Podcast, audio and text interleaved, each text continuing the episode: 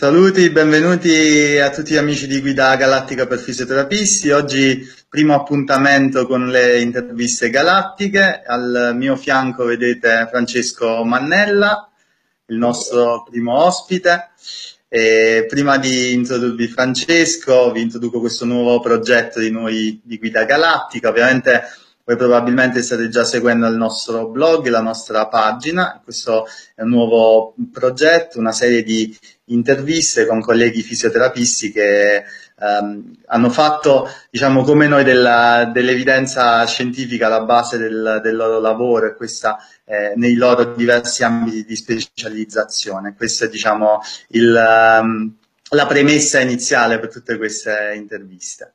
E, ehm, oggi abbiamo invitato Francesco eh, per due motivi. Innanzitutto eh, per la sua vasta esperienza internazionale. Lui Um, ha lavorato in Francia e a Dubai per un breve periodo, poi in, uh, in U K, nel Regno Unito, dove è un paese che frequenta, frequenta ancora, perché uh, la sua specializzazione è in uh, diagnostica ecografica, e ha un postgraduate in uh, um, ecographic um, diagnosis, ma, ma in tutto quello che sono le patologie muscoloscheletriche, e stai, mi sembra stai ancora eh, stai per concludere il tuo Master of Science.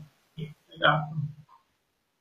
Eh, la prima domanda, in realtà, diciamo più che altro per rompere il ghiaccio, una curiosità è proprio su questa tua specializzazione in diagnostica ecografica. Un po' che tipo di percorso formativo hai seguito, e, e anche qual è la regolamentazione in Italia eh, rispetto, rispetto, a questo, rispetto a questo argomento. Dunque, eh, il mio percorso è iniziato in Inghilterra, appunto. ehm, Ho scoperto che l'Inghilterra è uno dei pochi paesi al momento eh, che offre una formazione strutturata di tipo universitario accademico per fisioterapisti in ecografia muscoloscheletrica, e quindi mi sono, insomma, ho deciso di intraprendere questo percorso in maniera formale. Ehm, la formula con cui si può iniziare è la taglia di un corso breve, quindi un corso da privatista, diciamo, senza iscriversi all'università, per capire se il corso che interessa, e soprattutto per chi lavora, per poter eh, coniugare il lavoro e il corso, la formazione, quindi in forma part-time. Quindi io ho fatto questo corso breve, che in tutto e per tutto coincide con il programma del Postgraduate Certificate. Ovviamente però non si fa parte dell'università, non si è iscritto all'università. Quindi il passo successivo è stato iscriversi all'università, che semplicemente bisogna pagare la retta universitaria, eh, poi bisogna fare, sotto, fare una submission di alcuni, di alcuni paper, quindi bisogna fare dei case study, bisogna scrivere degli articoli. Beh, come, come funziona sempre nell'università inglese, insomma. Esatto, giustamente, direi, perché così nello scrivere questi articoli si capisce i propri limiti, le proprie lacune, le si può colmare. Quindi una volta iscritto e, e aver eh, sottoposto gli, diciamo, gli articoli che gli erano stati chiesti, automaticamente il corso breve è stato trasformato in postgraduate certificate, quindi senza fare nessun'altra, eh, intraprendere nessun'altra prova tecnica. E tu adesso invece poi lavori a Ferrara in Italia, quindi hai trasferito, insomma, questo, questo bagaglio in Italia, e usi, usi anche in Italia questo, la diagnostica ecografica. Perché questa decisione, a parte per motivi personali, ma anche perché con una breve analisi di business ho notato che in Inghilterra ci sono tanti fisioterapisti adesso che applicano questa metodica. I fisioterapisti, ricordiamo che in Inghilterra possono addirittura, previa adeguata formazione, eh, effettuare infiltrazioni intraarticolari. Quindi, quindi in realtà solo, solo a livello ospedaliero, perché poi non, non lo puoi fare in realtà nella tua clinica privata, però comunque sì, è un, sicuramente una cosa in più che puoi fare. E, cioè, assumi delle responsabilità, ma hai anche delle competenze molto maggiori, ovviamente. Quindi la scelta di aprire il mio studio a Ferrara, in Italia, diciamo, è stato perché penso di essere uno dei primi che eh, intraprende questa tecnica, e, e quindi c'è C'è stato un buon mercato. Ho notato che, se fatto bene, è una metodica che riscontra molto successo anche dal punto di vista della clinica. Ovviamente siamo in Italia, non siamo in Inghilterra, quindi io come, e questo è un altro argomento importante da sviluppare, come utilizzo l'ecografia muscoloscheletrica nel mio studio quotidianamente, va a confermare la, la diagnosi che faccio clinicamente, ovviamente. Quindi io inizio sempre con le mani. Stop, perché poi questo è un argomento che, di cui parleremo meglio, meglio dopo. Eh, in realtà volevo iniziare più che altro parlando un po' più in generale di quella che è la diagnostica per immagine, perché è un tema che a noi di Guida Galattica è sempre, abbiamo trattato molto sul nostro blog. Eh, in particolare quello di cui abbiamo sempre parlato è della incredibile differenza che c'è fra quelli che sono gli esami che vengono richiesti e qual è poi invece il reale numero di, di casi che poi necessiterebbero di esami strumentali a supporto di quella che è la diagnosi clinica e l'esame obiettivo. Infatti abbiamo fatto quella, una bellissima infografica su questo studio del duemilaquindici, quello sulle, ehm, sulla colonna vertebrale, sulla risonanza magnetica, su quante ernie ci sono in soggetti asintomatici, e quindi esatto. Questa è proprio la dimostrazione palese. E infatti la mia domanda era proprio su questo. Innanzitutto, qual è il tuo pensiero generalmente su questo, su questo tema qui, e poi più nello specifico, ecco, come si pone anche la diagnostica ecografica in questo, in questo aspetto? Dunque, eh, sono d'accordo che la maggior parte degli esami prescritti non sono assolutamente eh, necessari o comunque non indicativi di quello che si cerca, perché personalmente, per esempio, io da quattro a cinque anni che non faccio più il rachide, in generale, perché ovviamente specializzato in ecografia tratto solo le articolazioni periferiche, però quando mi capita qualche paziente lombare, io alla fine scopro che nella maggior parte delle volte è una sacroiliaca, per esempio. Quindi, nonostante, se tu richiedi una risonanza magnetica lombare e trovi una profusione o qualcosa, vai a trattare questa e il paziente ancora non sta bene, perché ovviamente non viene, non viene eh, eh, mh, indirizzato il problema originale, che probabilmente è la sacroiliaca. Um, dal punto di vista della letteratura scientifica, Uh, è stato scritto molto soprattutto per quanto riguarda l'ecografia eh, diagnostica nel primo pronto soccorso, perché soprattutto in America e in Canada, addirittura negli, nei grandi ospedali, centri traumatologici, l'ecografia, per esempio, per le fratture di coste viene utilizzata come first choice, invece che l'erre ics, perché è stato visto che eh, le microfratture non si vedono che e con nuovi macchinari, con le tecnologie avanzate, con le frequenze maggiori, ehm, le microfratture si vedono molto meglio, e soprattutto il callo osseo della guarigione, per esempio, delle fratture da costa si vede una settimana prima rispetto all'erre ics. Quindi tutti dovremmo fare questo grande, questo grande passo in avanti verso l'ecografia rispetto all'erre ics. Il problema è che ancora si crede, soprattutto in Italia, che l'erre ics vede solo l'erre ics vede le ossa, e invece le, le nuove, la nuova generazione di ecografi vede benissimo le ossa, soprattutto ovviamente la parte più superficiale, ma per le fratture da stress è molto indicata come metodica. Eh, questo sarebbe anche interessante, comunque si salvano delle radiazioni anche se sono necessarie. e, e invece, diciamo, quando, eh, quando clinicamente senti che hai la necessità di dover aggiungere l'ecografo alla tua diagnosi, cioè hai, ci sono dei casi in cui ovviamente tu fai la tua valutazione e poi non hai bisogno di una conferma ecografica, o è un esame che tu fai comunque, in, diciamo, da, da un punto di vista standard per quando un paziente con un problema articolare periferico o una tendinopatia o un problema muscolare entra nel tuo studio? No.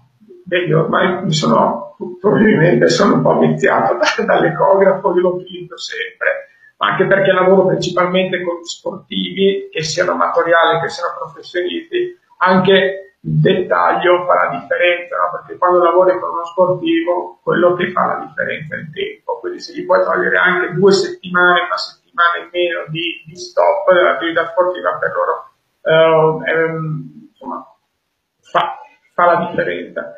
Eh, l'ecografia la utilizzo sempre, soprattutto, per rispondere alla tua domanda, eh, delle lesioni muscolari, perché anche qui, da quando ho iniziato a utilizzare l'ecografo, ho scoperto che la famosa contrattura non esiste. Cioè, quando un paziente accusa un sintomo muscolare, è una lesione almeno di primo grado. La contrattura in realtà non ha sintomo, se non il tremore o il crampo. Quindi a tutti è capitato, ho avuto una contrattura, il terapista mi ha fatto un massaggio profondo, mi ha fatto male, ma dopo sono stato meglio. Poi nella in classificazione la... internazionale non esiste questa no, c'è quella train di grado uno, due, tre, ecco.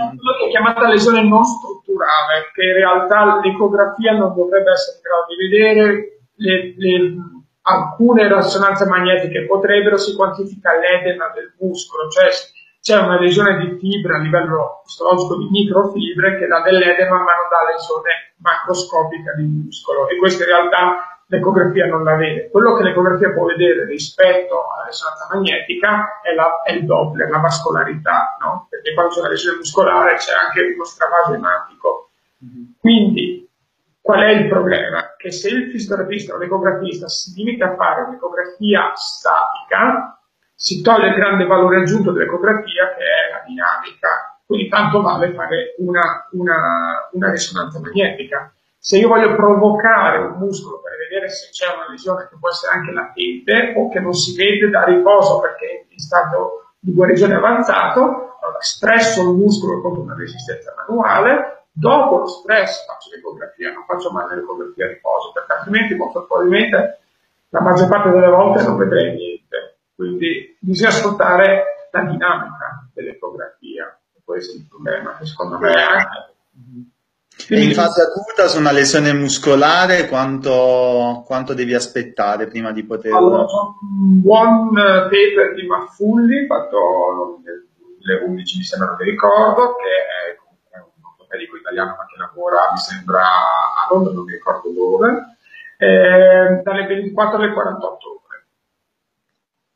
Okay, quindi diciamo in caso di, di una lesione acuta di uno, di uno sportivo sul campo, diciamo fatto poi quello che è il, il trattamento in acuto, ghiaccio, compressione, eh, diciamo prima di suggerire un, una visita e un esame ecografico almeno, almeno ventiquattro quarantotto ore. Meglio quarantotto. Io, io se sono nel, al momento... farei l'ecografia comunque, perché se c'è un danno importante lo si vede subito, però comunque la ripetere almeno quarantotto ore dopo. E per danno, per, per danno importante che cosa stai, intendi? Da un grado due in su? No, un grado due probabilmente con l'edema perilesionale non si vede, quindi serve, serve il grado tre. Serve. Quindi, quindi un grado... un grado... o una, una funzione. Ok. Ehm, guarda, l'altra, l'altra domanda che, che volevo farti è, diciamo, spostandoci un pochettino, non rimanendo sulla, sull'ecografia, e più invece sulle, sull'esame, sull'esame obiettivo. Ehm, ovviamente eh, par- sto parlando di test, test ortopedici, test, test diagnostici. Ehm, il discorso ovviamente è che Molti, ci sono molti studi e revisioni per cui alcuni test hanno un'ottima sensibilità e un'ottima specificità, altri meno, eh, però comunque diciamo che vengono utilizzati nella, nella pratica quotidiana.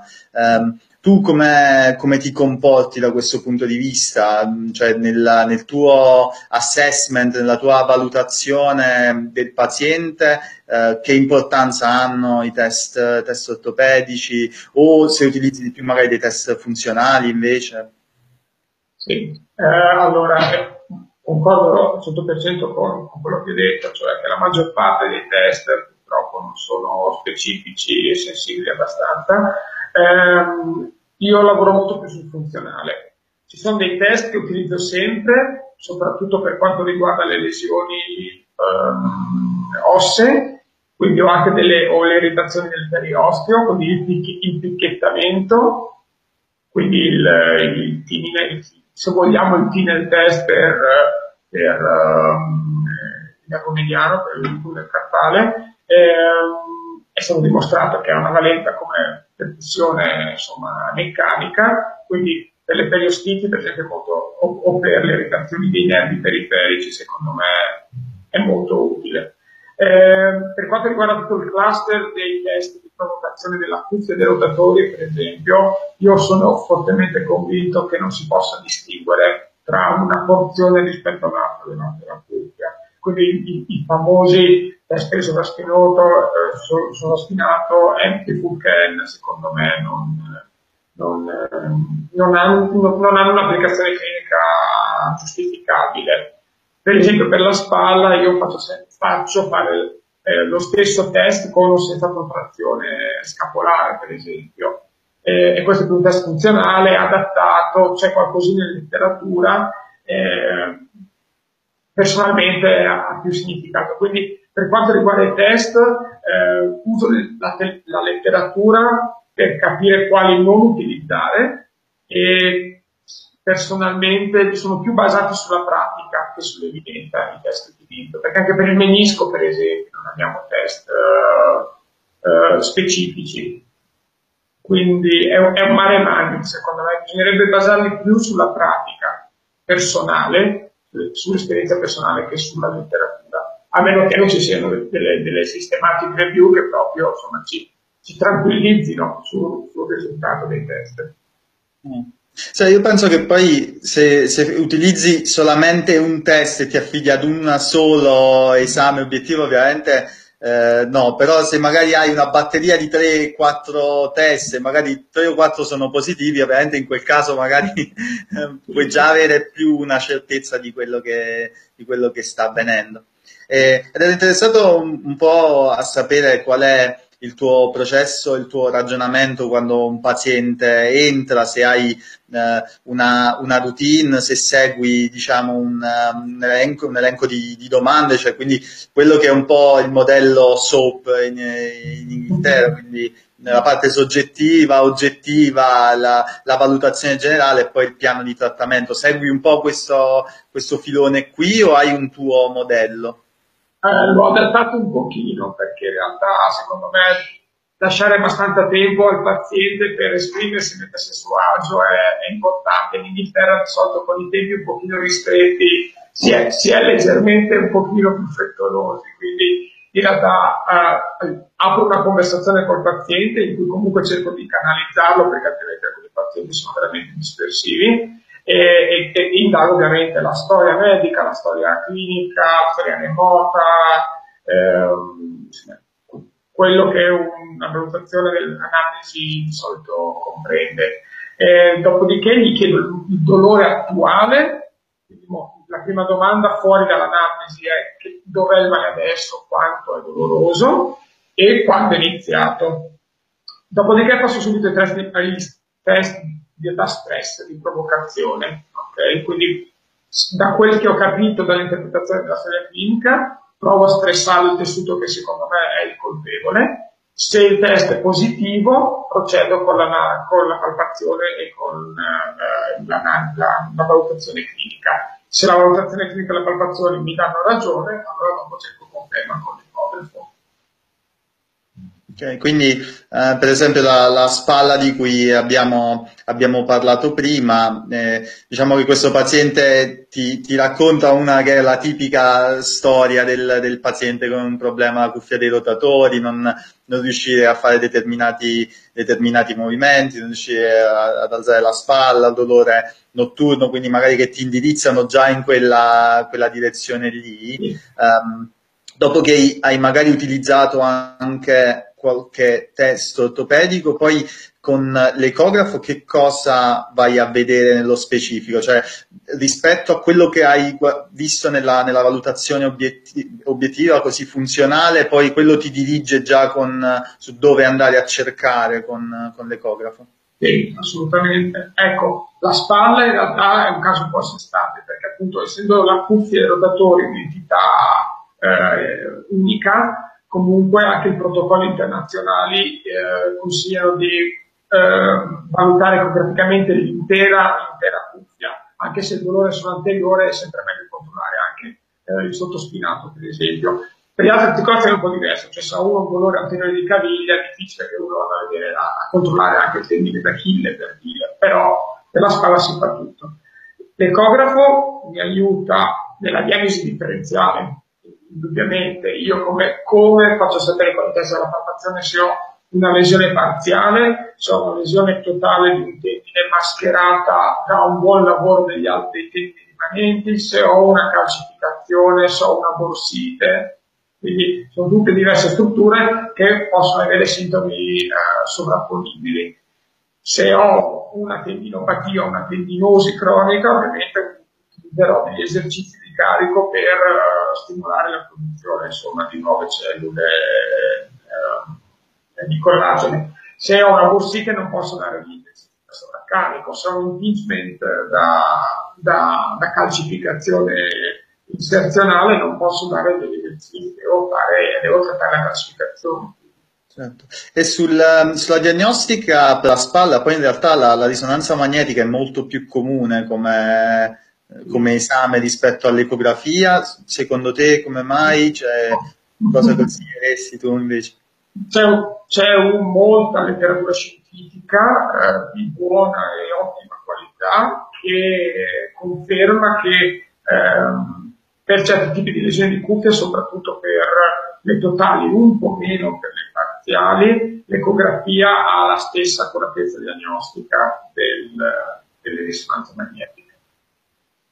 Eh, sì, guarda, io ti dico molto personalmente, il mio dubbio è sempre stato, essendo eh, l'ecografia anche molto operatore dipendente, nel tuo caso sei tu ovviamente a decidere se magari io come professionista devo consigliare un esame, magari non so, non conosco chi è l'ecografista che farà questo esame, magari posso eh, essere un po' dubbioso su quello che poi è il risultato che, che magari viene fuori da, quel, da quell'esame.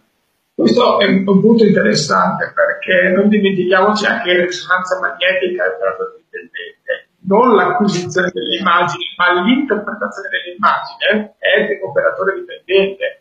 Nell'ecografia sia l'acquisizione che l'interpretazione, e ti posso assicurare che da quando sono tornato in Italia ho avuto a che fare anche con degli specialisti, insomma, del campo, eh, non è semplice riscontrare delle, eh, insomma, delle pitfalls, diciamo in inglese, che... Eh, ma poi ecco, diciamo, anche gli artefatti in risonanza sono un fatto conclamato anche comunque. La problematica maggiore che sono andato in Italia è che in Inghilterra tu hai l'M S K eh, radiologist, no? Quindi hai il radiologo che è specializzato in questo. È una figura che in Italia manca tantissimo, quindi hai il radiologo che durante il giorno vede dal, dai pancreas eh, ai polmoni, agli uteri, alle spalle. Mm. Quindi puoi capire che la specificità è minore rispetto anche solo a un fisioterapista che tutto il giorno vede solo del muscolo scheletrico. E io, per esempio, che ho una running clinic, vedo addirittura la maggior parte delle volte, il novanta per cento, solo arto inferiore.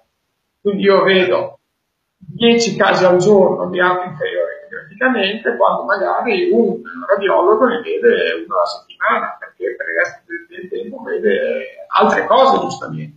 Quindi non bisogna, cioè, è la quantità che fa la differenza, cioè la quantità e la qualità ovviamente, però come andare in bicicletta, ci vai. Assolutamente, assolutamente, assolutamente d'accordo, sì, assolutamente.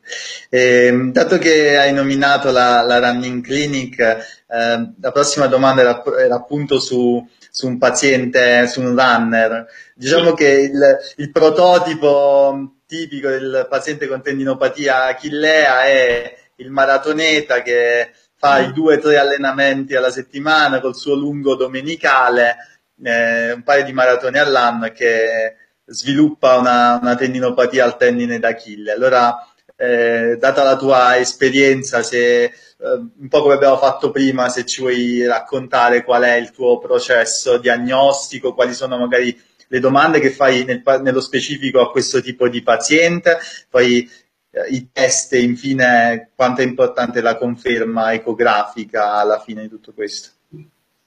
Dunque, eh, il, le domande iniziali del paziente sono ovviamente: hai incrementato recentemente eh, i volumi di lavoro, di allenamento, eh, hai cambiato calzatura, hai cambiato tipo di corsa, cioè non ti sei allenato permanente alla maratona ma alla maratona, sei passato a un trail in montagna, che di solito quando i maratoneti si annoiano delle maratone poi decidono di fare del trail e la montagna scatena perché c'è molto più sospensione di caviglia. Ehm, doppichi alla mattina perché bisogna fare una buona diagnosi differenziale anche con una tendinosi di fascia plantare, i pazienti spesso lo, lo, lo, lo confondono, non capiscono questo dolore questo dolore intorno al calcagno se sia un achille inserzionale o se sia un'origine della fascia plantare. Eh, e poi ci sono i test provocativi, ci sono i test di allungamento, ovviamente in alto di venti trenta gradi, di tensione, se lo stretching a fastidio, allora ovviamente è un tipo di provocativo, altrimenti si possono fare anche i, i calf raise, quindi da uno step si chiede di eh, di scendere col tallone oltre il livello dello step e andare col tallone e spingere sulla punta dei piedi finché si riesce. Un consiglio per quelli di voi che trattano molto queste patologie: non dimentichiamoci del sodio, cioè non testiamo semplicemente la dorsiflessione di caviglia a ginocchio esteso ma anche a ginocchio piegato, perché è qui dove di solito casca l'anima, cioè gemelli molto elastici si prova a chiedere il test del sodio, quindi deve rimanere ovviamente in contatto con il inclinato, si piega il ginocchio e la caviglia non si muove. Quindi questo può essere accorciamento del fibre del sodio, può essere una, un trauma precedente di caviglia non trattato eh, adeguatamente con una restrizione capsulare. Test positivi, clinici positivi, la palpazione aiuta, ma non troppo dal punto di vista perché io poi posso fare l'ecografia, comunque squeeze test del tendine d'Achille, della porzione centrale piuttosto che il tentramento sul, sul calcagno uh, a cui inserzione per vedere se c'è una borsina. La diagnosi differenziale è importante, se è la porzione media o se... Certo, certo. Ah, perché lo stretch, ricordiamo, deve essere evitato se, se la tendinopatia è inserzionale o se c'è una borsita, perché ovviamente si stressa eh, eccessivamente il tessuto. Eh, lo stesso la palpazione della porzione mediale del calcagno dove, dove origina la fascia plantare di solito è sempre positiva.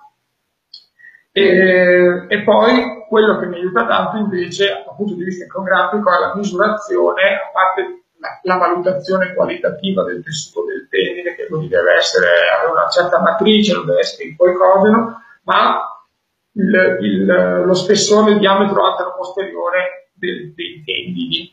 Ci sono dei, delle, dei buoni articoli in letteratura che uh, suggeriscono dei cut-off, eh, il valore medio per un tendine d'Achille si aggira eh, a in letteratura dicono tra i quattro e i cinque mm, anche se per esperienza cinque millimetri è un valore contestabile, invece per la fascia plantare è molto più uh, rigido, questo valore è quattro millimetri. Incredibile vedere proprio come, facendo il paragone col controlaterale, pazienti con fascia plantare sotto i quattro millimetri e anche tre virgola otto siano completamente sintomatici e un quattro virgola due invece diventano sintomatici. Quindi in questo caso la valutazione del tendine controlaterale è fondamentale. E questa è una cosa, è un'altra bellezza dell'ecografia che la risonanza magnetica non ti può fare, non ti può fare o ti può far fare, ma io non ho mai sentito qualcuno che fa due risonanze magnetica solo per fare il paragone controlaterale. Certo. E dopodiché, a seconda della presentazione del caso clinico, si decide per il trattamento. Io lavoro molto con le onde d'urto perché è una metodica che, a cui evidenza scientifica è ampiamente provata, e anche perché con l'ecografo posso essere molto più specifico nel trattamento. E hai anche trattamenti ecoguidati? Sì, con le onde d'urto. Sì, sì, sì, sì. E ovviamente sì, si offre sempre, io offro sempre l'alternativa al paziente, eh, le tendinopatie guariscono anche semplicemente con l'esercizio terapeutico, se non è una tendinopatia severa, si allungano i tempi di recupero, l'onda d'urto può aiutare a conservare questi tempi di recupero, ma non forza ovviamente il paziente, tutti i pazienti tendinopatici che ho non devono per forza fare la terapia onda d'urto, è una questione di tempo. Certo, e diciamo che poi eh, pianifichi per un paziente un programma uh, di carico sul tendine con esercizi progressivi. Ogni quanto poi rivedi il paziente, poi che tipo di valutazione fai ogni volta che rivedi il paziente? Allora, io collaboro con un uh, strength and conditioner, un preparatore atletico che è specializzato nella valutazione degli squilibri muscolari tramite un'apparecchiatura, un giroscopio, un accelerometro. Quindi io mi, mi, mi valuto la valutazione del ROM articolare, lui si, valuta, si ha, è incaricato della valutazione del, della forza muscolare, dello squilibrio muscolare, e quindi il preparatore imposta, imposta il programma. Abbiamo stipulato, abbiamo elaborato un protocollo eh, insieme, ovviamente eh, basato sull'evidenza scientifica, e quindi io prendo il paziente una volta, fa quattro sessioni col preparatore atletico, quindi la vede una volta alla settimana, poi per essere la settimana il paziente deve lavorare per conto suo in palestra, e cioè in palestra per conto suo. Eh, dopo quattro sessioni, che dopo un mese, io lo, lo faccio un follow-up, uh, una visita col controllo ecografico, e a seconda di quello che riscontriamo si, si decide come procedere. E sugli esercizi, proprio di, di recente avevamo eh, trattato il, il discorso sul tipo di esercizio, eh, qual è la differenza tra isometrico, concentrico ed eccentrico, perché in realtà, andando a vedere in letteratura, negli anni novanta l'esercizio eccentrico sembrava l'unico esercizio possibile per la tendinopatia, poi in realtà si è visto che a seconda delle fasi anche l'esercizio isometrico nella fase iniziale e poi quello concentrico comunque sono molto importanti. Ecco, una fase che manca, secondo me, che non è stata mai inclusa o non è stata indagata in concomitanza con l'isometria e il concentrico e l'eccentrico, è anche il balistico, per esempio, o il pliometrico, okay? Perché per esempio per un runner è un continuo, un continuo esercizio pliometrico, tanto che si stacca, si stacca sul piede e poi si stacca da un piede solo. Quindi noi inizialmente, se il paziente è in fase molto acuta, sintomi bassi, diciamo dal sette al dieci, iniziamo subito con delle isometrie prolungate, cicli anche da sessanta secondi, sei, sette, otto ripetizioni. Una volta che portiamo il V A S ad un livello accettabile, che vuol dire un tre o un quattro, si inizia subito con l'eccentrico e il concentrico. Abbiamo visto che si può skippare la fase solo di eccentrico proprio per quello che dicevamo, cioè non è necessario uh, stigmatizzarsi così tanto sull'eccentrico. Quindi isometrico, eccentrico-concentrico, e poi si va sul pliometrico. Ok, perfetto. Guarda Francesco, è stato davvero un, un piacere averti nostro ospite oggi, penso che abbiamo trattato veramente tantissime tematiche, spero che in futuro ti farà piacere magari tornare per un'altra chiacchierata e magari eh, valutare qualche, parlare di qualche altra articolazione, di, di qualche altro argomento insieme. Assolutamente, volentieri. Grazie per avermi invitato. Figurati. Grazie a tutti voi per aver guardato il video e vi ricordo di mettere un mi piace alla nostra pagina, di continuarci a seguire, continuare a seguire tutti i contenuti che postiamo sulla pagina e sul, sul nostro blog. Vi auguro una buona giornata e alla, alla prossima.